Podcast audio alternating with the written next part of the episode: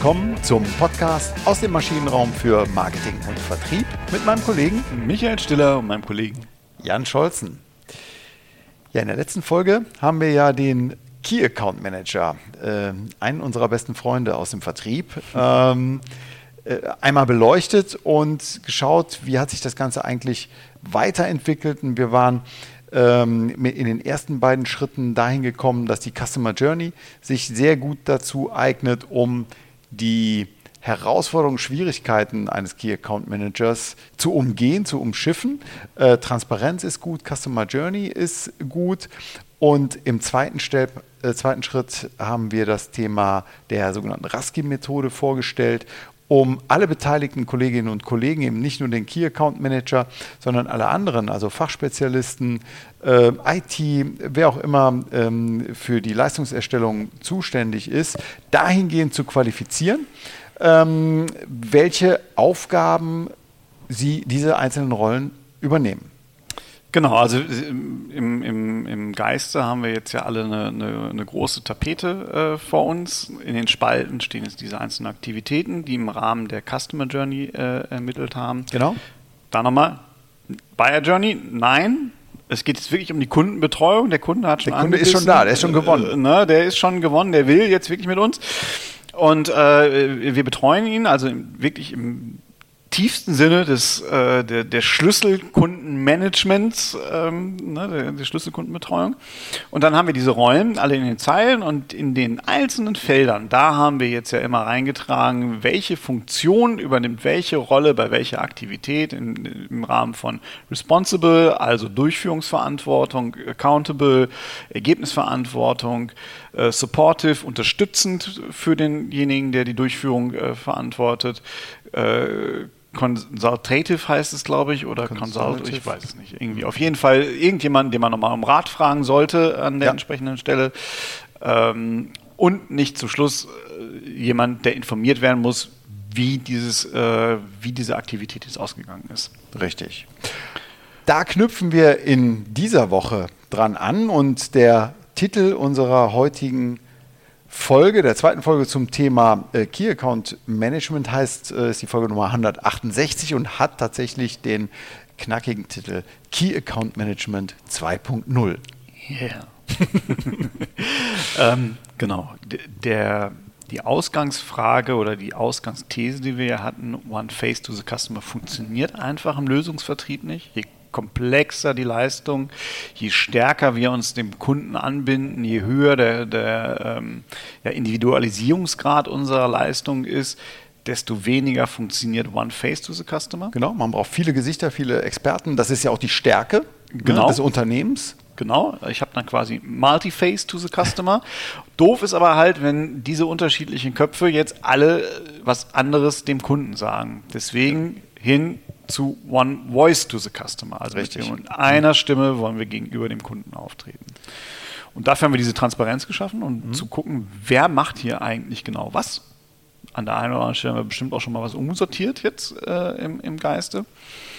Und jetzt geht es daran, den Kolleginnen und Kollegen klarzumachen, welche Rollen sind denn jetzt hier eigentlich wirklich beteiligt was macht hier eigentlich wer im Unternehmen? Ne? Sie haben diese Tapete und jetzt müssen Sie es ja irgendwie wieder zusammenführen. Genau, und die müssen natürlich, äh, wenn sie diesen Kundenkontakt haben und äh, also das Gesicht zum Kunden haben, äh, zeigen dürfen und Ansprechpartner sein dürfen, äh, ist es wichtig, dass sie sich an diese kundenzentrierte Kommunikation gewöhnen und tatsächlich das Richtige auch sagen, was konsistent ist mit dem äh, Kunden-Key-Account-Ansatz. Genau. Und dafür, äh, um damit diese Gewöhnung auch funktioniert, braucht es ja halt immer eine, eine Orchestrierung des Ganzen. Mhm. Und das ist genau das, was diese Tabelle jetzt macht: Customer Journey, Rollen, Rusky als äh, Ausprägung der Rollen in den jeweiligen Aktivitäten. Und jetzt müssen wir nur, wie gesagt, diese Aktivitäten äh, mit den mit jeweiligen äh, Ausprägungen, mit den Funktionalität, die die Rolle hat an der jeweiligen Aktivität, das müssen wir jetzt zusammen komprimieren, weil ich kann ja meinen mein, mein, mein Mitarbeiterinnen nicht jetzt diese Tapete vor die Füße werfen und sagen, guck mal, geil, los geht's. Ne, das, es ist einfach zu komplex, um es zu, zu, äh, ja. zu erfassen, ne? weil in der Tat ist es so, also man scrollt schon so ein bisschen nach rechts, wenn man einmal mal äh, angefangen hat, diese Tapete zu machen. In der Vorbesprechung, ne, ich habe Beispiele aus der Praxis gezeigt ja. und es ist schon, es ist schon erstmal ein Brett. Ja, genau. Wenn man eine ordentliche Customer Journey definiert hat ähm, und das sauber gemacht hat, dann kommt schon einiges zusammen. Genau. Okay, als Bedarf also der Orientierung und Struktur, das schaffen wir mit Rollendefinitionen und klaren Weisungsbeziehungen. Genau. Jetzt kommt Punkt 3. Ich hole äh, hol nochmal Hörerinnen und Hörer insofern ab, als dass wir gesagt haben, das äh, Key Account Management, da gibt es vier ich habe es eben so beim letzten Mal magische Punkte, äh, magische Oberbegriffe genannt. Und der erste in der letzten Folge war eben Customer Journey definieren. Das zweite Thema war klare ähm, äh, die Rollen hinsichtlich ihrer Funktionserfüllung für die Aktivitäten nach der Rasky-Methode bestimmen. Und jetzt kommen wir zu Punkt 3, wo man klar definiert, welche Erwartungen sind denn an das Verhalten jeder einzelnen Rolle geknüpft. Genau. Also wir sind immer noch nicht per Person, wir sind noch nicht bei Organisationseinheiten, wir, wir reden noch über Rollen. Hm? Und ähm, in dieser Tapete häufig man, merkt man jetzt, okay, einige Rollen können wir zusammenfassen vielleicht, andere Rollen müssen wir vielleicht mal splitten, weil die halt äh, sonst zu viele Aufgaben haben oder zu heterogene äh, Aktivitäten aufweisen. Wenn ich das aber getan habe, dann muss ich jetzt anfangen, diese Rollen zu beschreiben und gucken wir jetzt natürlich erstmal an, welche Aktivität, also welche, wie übernimmt die Rolle, welche Aktivität mit welcher Funktion. Also meinetwegen, ja. wenn wir das jetzt mal an der Rolle Key Account Management oh ja. festmachen wollen, oh ja. Passt doch gut hier zum äh, Thema. Verrückt, wie ich da ja. gekommen bin. Wahnsinn. Ähm, das Key Account Management ist dann vielleicht verantwortlich, also er im Rusky, äh, für das Ermitteln von Pains und Gains. Ne, Value Proposition Canvas wissen wir alle, also das, was, was treibt unseren Kunden um und schlägt dann entsprechende Lösungen dem Kunden vor. Ja, ganz genau. Dann holt er den technischen Vertrieb dazu und unterstützt den aber eigentlich nur noch beim konkreten Ableiten der Anforderungen, also beim Erstellen des Lastenhefts, um das mal zu übernehmen, vielleicht aber auch eher beim Durchführen des User Story Mappings. Genau, also nicht im Detail verlieren, sondern zum Punkt kommen. Das macht er. Genau, aber unterstützt er nur noch. Ja. Ne? S, supportive dann hat er vielleicht bestimmte Punkte, wo er, wo er informiert wird. Abnahme des Lastenhefts. Mhm. Der muss gar nicht mehr dabei sein. Wenn die dann das schreiben, dann schreiben die ihr Pamphlet und dann, dann sprechen die sich da irgendwie ab. Und dann muss aber halt irgendwann der Punkt kommen, ich muss die Ergebnisse wissen, äh, was ist jetzt letztendlich dabei rausgekommen, wie weit unterscheidet sich das zum Beispiel von unserer Ursprungslösungsvorschlag. Genau. So, dann gibt es vielleicht ein paar Dinge, wo auch nochmal konsultiert wird. Äh, weil er halt den Kunden ganz gut kennt, vielleicht ein paar Dinge, wo er informiert wird. Und so fasse ich das dann halt alles zusammen und schaue mir an, wie kann ich das jetzt im Kern definieren, was macht diese Rolle. Mhm. Ja, also ich gucke mir die Spalte im Grunde genommen an.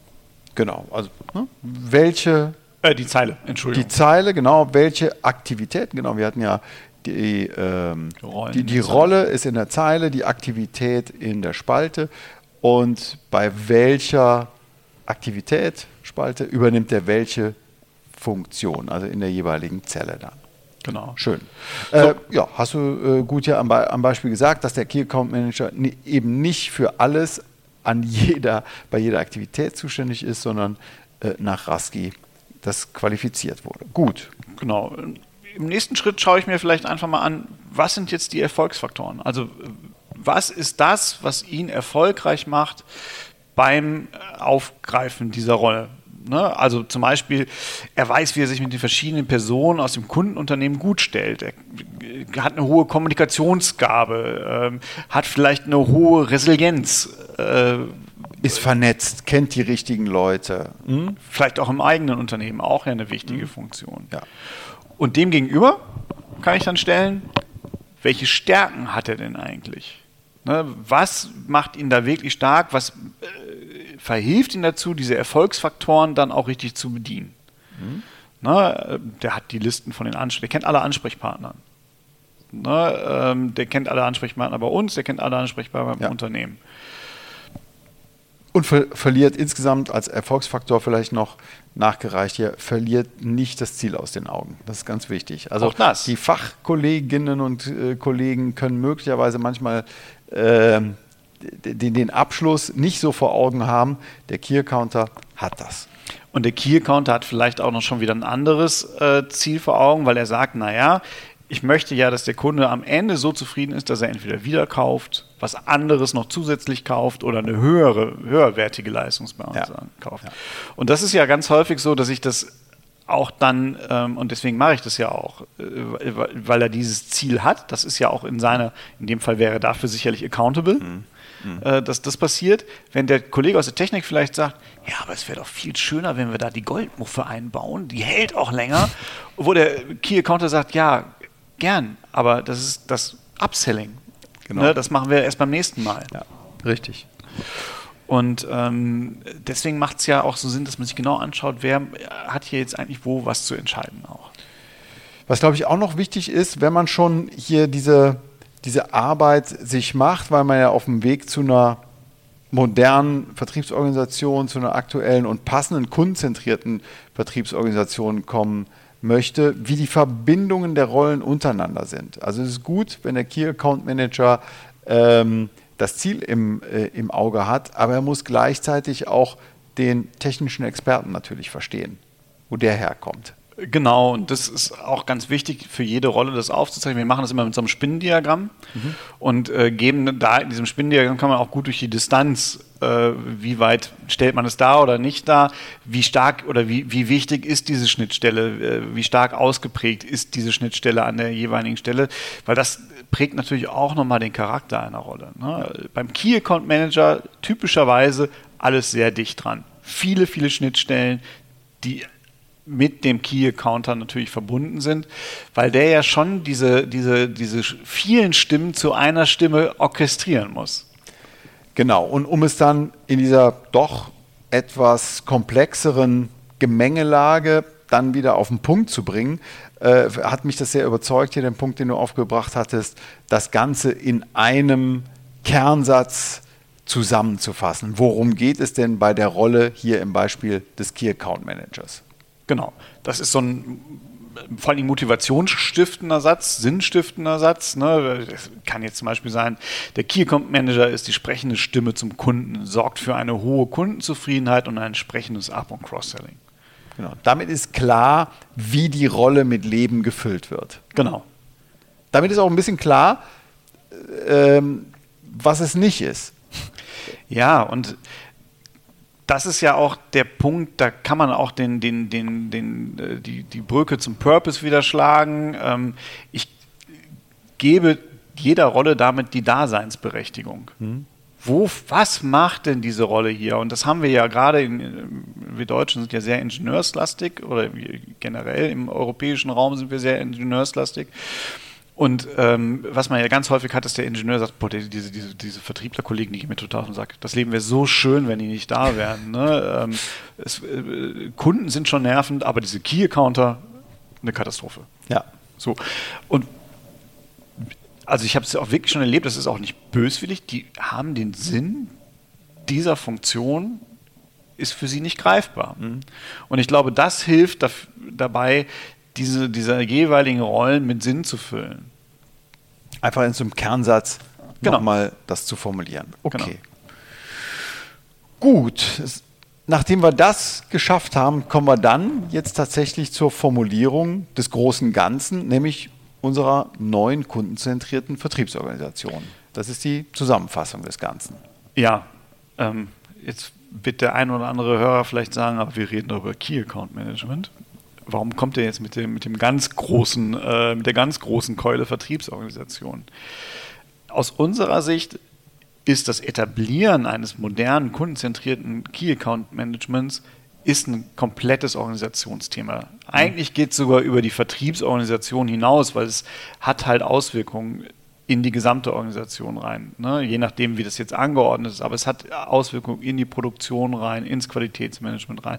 Also überall da, wo es Kundenschnittstellen gibt, hat natürlich das Key Account Management muss irgendwie die Rolle vernetzt werden. Absolut, ganz klar. Werden. Die Literatur ähm, äh, ist auch voll davon, dass eine Key Account Management Struktur scheitern wird, wenn sie als Parallelorganisation ja. oder als äh, Stabsfunktion, äh, also Stichwort Elfenbeinturm, ähm, irgendwie so äh, läuft. Das wird nicht funktionieren. Sie wird dann sehr erfolgreich sein, wenn sie im Unternehmen vernetzt ist.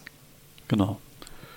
So, und ich muss mir jetzt natürlich anschauen, wenn ich jetzt habe ich meine Rollen alle definiert, ich habe diese ganzen Vernetzungen definiert und jetzt muss ich mal gucken, welche Rollen passen denn zusammen? Also welche Rollen kann ich eigentlich organisatorisch zusammenfassen? Weil es die gleichen Menschen sind, weil es sehr ähnliche Aufgaben sind, weil es äh, der Wissensaustausch in den jeweiligen äh, Rollen sehr gut funktionieren kann, wenn ich die zusammenpasse. Und manchmal ist es so, dass eine Rolle auch eine Organisationseinheit ist manchmal hat eine Organisationseinheit mehrere Rollen mhm. auszuführen mhm. und manchmal ist es auch so, dass eine Rolle von mehreren Organisationseinheiten ausgeführt wird. Genau, aber der Punkt war, ich glaube, den hatten wir beim letzten Mal schon gestriffen, es muss nicht zwingend eine Rolle gleich eine Stelle sein. Das genau. wäre zu kurz gedacht. Genau. Und an der Stelle kann man auch direkt sagen, egal wie Sie es bauen jetzt, also egal wie Sie einzelne Rollen zu Organisationseinheiten äh, fügen, es wird immer Sollbruchstellen geben. Hm. Es wird immer Reibungspunkte geben. Sie kriegen keine Organisation so hin, dass die komplett reibungslos ist und dauerhaft reibungslos läuft. Okay. Deswegen leben auch Organisationsberatungen so gut. Die mhm. haben immer was zu tun. Ne? Ähm, jetzt können Sie natürlich fragen, warum macht der Stiller nicht Organisationsberatung? Weil er halt lieber Marketing macht. So. Ah, jetzt, wird jetzt. Schuh, jetzt wird ein Schuh draus. Genau. Ähm, wichtig ist, dass ich für meinen aktuellen Anwendungsfall, in meiner aktuellen Situation, mit meiner aktuellen Kultur, muss ich gucken, Reibungspunkte möglichst stark zu vermeiden. Mhm. Und so muss ich dann auch letztendlich meine Organisation wieder aufstellen. Da ist dann die Frage, gehört der Kundenservice in den kaufmännischen Bereich, gehört er in den Vertriebsbereich? Äh, ist das Qualität oder das Produktmanagement, wo witzen, ist es im technischen Bereich oder ist es im Vertriebsbereich? Das sind all diese Fragen und meine Empfehlung wäre immer, versuchen Sie den heute größtmöglichen Schmerz zu lindern. In der Vertriebsorganisation. In der gesamten Organisation. In der gesamten Organisation, okay. Hm. Ja, aber welche Idealtypen äh, wähle ich denn dann? Also was ist, wäre denn mal so eine, so eine Daumenregel, welche äh, Organisationsform ich wähle? Ja, also ich, ich sag mal, es gibt so, so Evolutionsstufen aus meiner Sicht zumindest. Ich habe einmal diese ganz klassische Pyramide, wo ich äh, ganz klassische äh, Weisungsbezug, äh, ähm, Weisungsbefugnisse habe, ganz klassische Kommunikationswege habe. Und äh, ich äh, muss natürlich dann aber immer zunächst möglichst zum nächst höheren gemeinsamen Knotenpunkt mhm kommunizieren und eskalieren und da kann erst die Entscheidung getroffen werden. Okay. Das wäre die klassische Pyramide, hat den Vorteil, also Militär. Ist klar, ist sehr klar. Genau, das Militär ist so organisiert. Ja. Einfach, weil es eine ganz klare Struktur gibt, eine ganz klare Weisungslinie und ganz klar, wer hat hier wo wann was zu sagen. Genau, wird natürlich schwierig, wenn man äh, untereinander ähm, äh, sprechen muss. Also ich konstruiere mal gerade ein Beispiel. Automobilhersteller ist sehr klar in seinem Mittelklasse-Segment aufgestellt, aber wenn jetzt plötzlich äh, derselbe Konzern auch noch ähm, äh, Luxuswagen macht und die ganze an einen an ein, äh, Autovermieter äh, anbietet, dann habe ich unterschiedliche Anforderungen, sowohl von der Mittelklasse als auch vom Luxuswagen, auch noch in einem speziellen Vertriebs, ähm, bei einem spe speziellen Kundenanforderungen und äh, komme dann in meiner, in Anführungsstrichen, kleinen Mittelklasse und äh, kleinen Luxuswagenorganisation nicht mehr weiter. Genau, und der, der Nachteil ist dabei natürlich, äh, jetzt technisch gesprochen sind es ja diese hierarchischen Knotenpunkte mhm. oder Führungskräfte, kann man dann auch äh, ja. so sagen, die werden ganz schnell zum Bottleneck. Mhm. Weil die müssten jetzt ja sehr schnell, wenn es von einem Bereich in den anderen gehen soll, von einer Abteilung in die anderen, müssen die ja sehr schnell reagieren, um hoch und runter kaskadieren. Richtig. Und das funktioniert in der Praxis. Ja, und die haben auch eine Motivation. Also der Mittelklassewagenmanager äh, hat äh, große Motivation in der Pyramide Mittelklassewagen zu verkaufen, der Luxus auch. Genau. Äh, mag aber am Ende des äh, Tages für das Unternehmen in Richtung, jetzt hier in diesem äh, Beispiel, in Richtung äh, Autovermieter nicht optimal sein. Und das ist ja der Punkt. Jetzt müsste ja eigentlich der verantwortliche Pkw, hm? der müsste jetzt sagen, mehr Mittelklasse oder mehr Luxuswagen. Richtig. So. Aber das wird ja nicht bei allen äh, Kunden machen können. So, und das ist die Herausforderung äh, bei, bei, der, bei der Hierarchie. Das kann man ganz gut, äh, also meistens wird es dann mit Dotted Lines, mit sogenannten äh, mhm. gestrichelten, gepunkteten Linien zwischen den einzelnen Abteilungen versucht abzubilden. Hat aber den Nachteil, es sind meist informelle Wege, ich kriege es nicht mehr gut gesteuert und am Ende des Tages habe ich wieder many voices to the customer. Auch nicht das, was wir jetzt eigentlich gerade hier erarbeitet das haben. Das wollen wir, genau, das wollen wir vermeiden. Okay. Ähm, ein ne, ne, weiterer Lösungsweg kann natürlich eine Matrix-Organisation sein. Ja. So, die Matrix-Organisation hat den Vorteil, dass ich bestimmte Dinge wirklich an, an Schnittpunkten zusammenfassen kann. Das ist mhm. super. Mhm. Ich habe aber in der Matrix-Organisation immer die Frage, wer führt fachlich, wer führt disziplinarisch den Knoten. Mhm. Also da, wo in der Matrix beides auseinander trifft. Wenn ich das nicht klären kann oder wenn ich einen, einen viele traditionelle Unternehmen sind auch sehr machtgetrieben noch. Also in der Pyramide kann ich natürlich Macht ansammeln. Desto mehr Knotenpunkte unter mir sind, desto mehr Menschen unter mir sind, habe ich eine gewisse Macht. Im Wandel von pyramidaler äh, Führung zu Matrix-Organisation muss diese Macht ja aufgebrochen werden, weil ansonsten zerreiße ich nämlich die Menschen, die im Knoten stecken. Ja. So und das ist eine, eine, eine riesen Herausforderung, die natürlich auch Change mit bedarf. Richtig.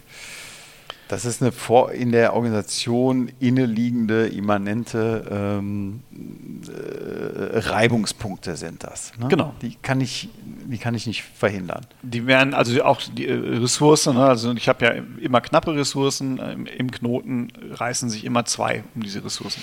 Genau.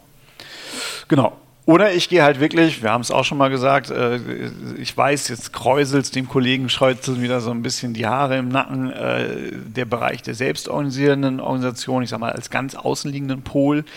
Ähm, das Spotify-Modell, da wo sich die Leute halt zusammenfinden und sagen, wir sind ein, ein Bereich, ein Chapter war es da, wir, wir haben fachlich alle das gleiche Thema. Mhm. Und dann gab es aber die, nee, das waren die Gilden. Und dann gab es aber Chapter, die haben gesagt, wir haben jetzt ein, alle ein Kundenthema, eine Herausforderung. Und die aus unterschiedlichen Fachbereichen führen sich da die Kunden, die, die Kollegen zusammen.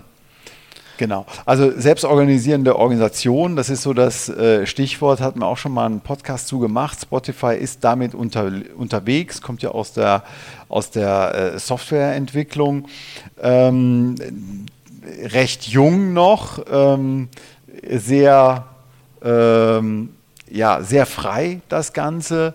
Ähm, nicht, dass ich damit hadern würde, aber geben wir den, der Sache nochmal zehn Jahre und dann gucken wir mal, äh, ob sich das durchsetzt. Aber ja, klar, warum nicht? Also irgendwie muss ich mich ja organisieren. Genau, also es, man kann das natürlich auch über Projekte machen. Es ist sicherlich nochmal so ein Zwischenweg zwischen Matrix und ähm, ähm, zwischen Matrix und, und, und, und selbstorganisierender Organisation ist sicherlich die Projektorganisation nochmal ähm, ein, ein Punkt. Ähm, ich glaube, desto klarer der Lösungsraum ist, mhm. desto mehr eignen sich starre, klare Strukturen. Je komplexer die Lösung wird, also äh, wer da nochmal nachlesen möchte, das Stacy-Diagramm hat da eine ganz schöne äh, Übersicht über einfache Aufgaben, komplizierte Aufgaben, komplexe Aufgaben bis hin zum Chaos. Mhm. Und je offener halt der Lösungsraum wird und, und der Instrumenteraum, desto stärker muss ich halt auf fluide Strukturen, nennen wir es mal so, mhm. äh, oder agile Strukturen halt setzen, die sich dann halt für bestimmte Bedürfnisse zusammenkommen. Okay. Gut. Dann denke ich, sind wir soweit ähm, erstmal durch im Überblick hier zu unserem Thema Key Account Management 2.0. Kommen wir doch einfach mal zum Fazit. Gerne. Wir haben äh, in der letzten Folge damit begonnen, den Key Accounter, den Key Account Manager mal auf den Prüfstand zu stellen. Ist das tatsächlich einer für alle? Die kurze Antwort ist nein. Genau. Ist er nicht. Die Welt ist komplexer geworden. Wir sind im Lösungsgeschäft unterwegs. Es gibt Voraussetzungen, wie man aber sehr erfolgreich das Key Account Management äh, umsetzen kann Customer Journey ist hierbei äh, der, der Startpunkt, um darüber klar zu werden, sich selber darüber Klarheit zu verschaffen, wer, äh, welche Aufgaben überhaupt übernommen werden müssen. Genau. Dann kommt die zweite Dimension hinzu, welche Rollen bei den Aufgaben äh, noch beteiligt sind. Und die Rollen haben, jetzt in der Matrix wieder gesprochen, unterschiedliche ähm, äh, Funktionen, die wir dann in Punkt 3 hier formuliert haben, welche Erwartungen und äh, äh, welches Verhalten konkret an diesen jeweiligen, äh, an diese konkrete Rolle geknüpft sind. Und wenn man alles zusammenfasst, dann kann ich halt gucken, passt meine aktuelle Organisationsform, brauche ich eine andere Organisationsform und da muss ich mich dann halt entscheiden, wie kann ich meine ähm, Organisation wirklich so stricken, dass die Reibungspunkte in der aktuellen Situation am wenigsten schmerzen. Hm? Muss aber immer dabei bedenken, Kultur im Auge behalten, Menschen dabei im Auge behalten und durchaus auch, ich mag es ja eigentlich auch nicht mehr das Wort Change, aber trotzdem, es ist ein Change Management und die, die Leute müssen mit auf diese Reise genommen werden, weil es zu wahnsinnig vielen Befindlichkeiten kommt. Also das zeigen alle Projekte, die wir in diese Richtung gemacht haben. Vielleicht da ähm, für den einen oder anderen Hörer interessant, der da ähm, die Ohren jetzt ein bisschen gespitzt hat. Was würdest du sagen, wie lange dauert so ein, so ein Projekt, um das mal, ähm, du hast ja mehrere äh, B2B, äh, glaube ich, ja, Projekte dazu ja. gemacht. Ähm, wie, was würdest du ansetzen? Ist das ein ist das ein Jahresritt? Ist das ein Monatsritt? Ist das in einem Tag getan? Äh, also in einem Kommt Tag drauf an, wird er jetzt gleich sagen, der Kollege Stiller? Ja, ich bin ja Berater. Ne? Also äh, ich würde sagen, zwischen einem Quartal und einem halben Jahr hm, kriegt okay. man das ganz gut hin. Und dann würde ich halt nochmal die Hälfte der Projektzeit mindestens drauf verwenden, wenn nicht sogar nochmal die Projektzeit für das Etablieren dieser mhm. Funktion. Okay. Also man kann es mit Gamification ansetzen, kann man das eintrainieren, einüben ähm, und da muss man es, glaube ich, so ein bisschen begleiten und es fasst sich dann aber im Aufwand immer mehr aus. Ja, okay. Klasse. Ja. Vielen Dank fürs Zuhören. Wir sind sehr gespannt auf Ihre Erfahrungen, auf Ihre Bewertungen und äh, ja, vielleicht ein kleiner Ausblick für die, für die nahe Zukunft. Wir haben da äh, wirklich sehr interessante Persönlichkeiten noch, mit denen wir gerade im Austausch sind, ähm, unter anderem auch zum Thema Vertrieb. Ähm, Auf jeden Fall. Ähm, und also da ist noch aus, äh, aus ähm, Gastsicht, aus prominenter Gastsicht äh, das ein oder andere zu, zu, erwarten in den nächsten Wochen. Aber äh, schreiben Sie uns gerne, was Sie zum Key Account Management denken, wie Ihre Erfahrungen sind. Wir freuen uns. Die E-Mail-Adresse nach wie vor von äh, Michael ist michael.maschinenraum-podcast.de. Meine ist die jan at maschinenraum-podcast.de. Herzlichen Dank auf jeden Fall für Ihre ähm, Hinweise und wir haben ja auch noch den, du hast äh, häufiger was bei LinkedIn und auch da freuen wir uns auf regen Austausch und gern auch Kritik. Genau. Und wenn Ihnen es gefallen hat, was wir hier verzapfen, dann liken Sie die Folge bei Ihrem Podcast-Anbieter auf dem, auf dem iPhone oder bei Google. Genau, überall. Bei Spotify genau. äh, ist ja alles gut erreichbar. Vielen Dank. Bis, in bis zur nächsten Woche. Tschüss. Tschüss.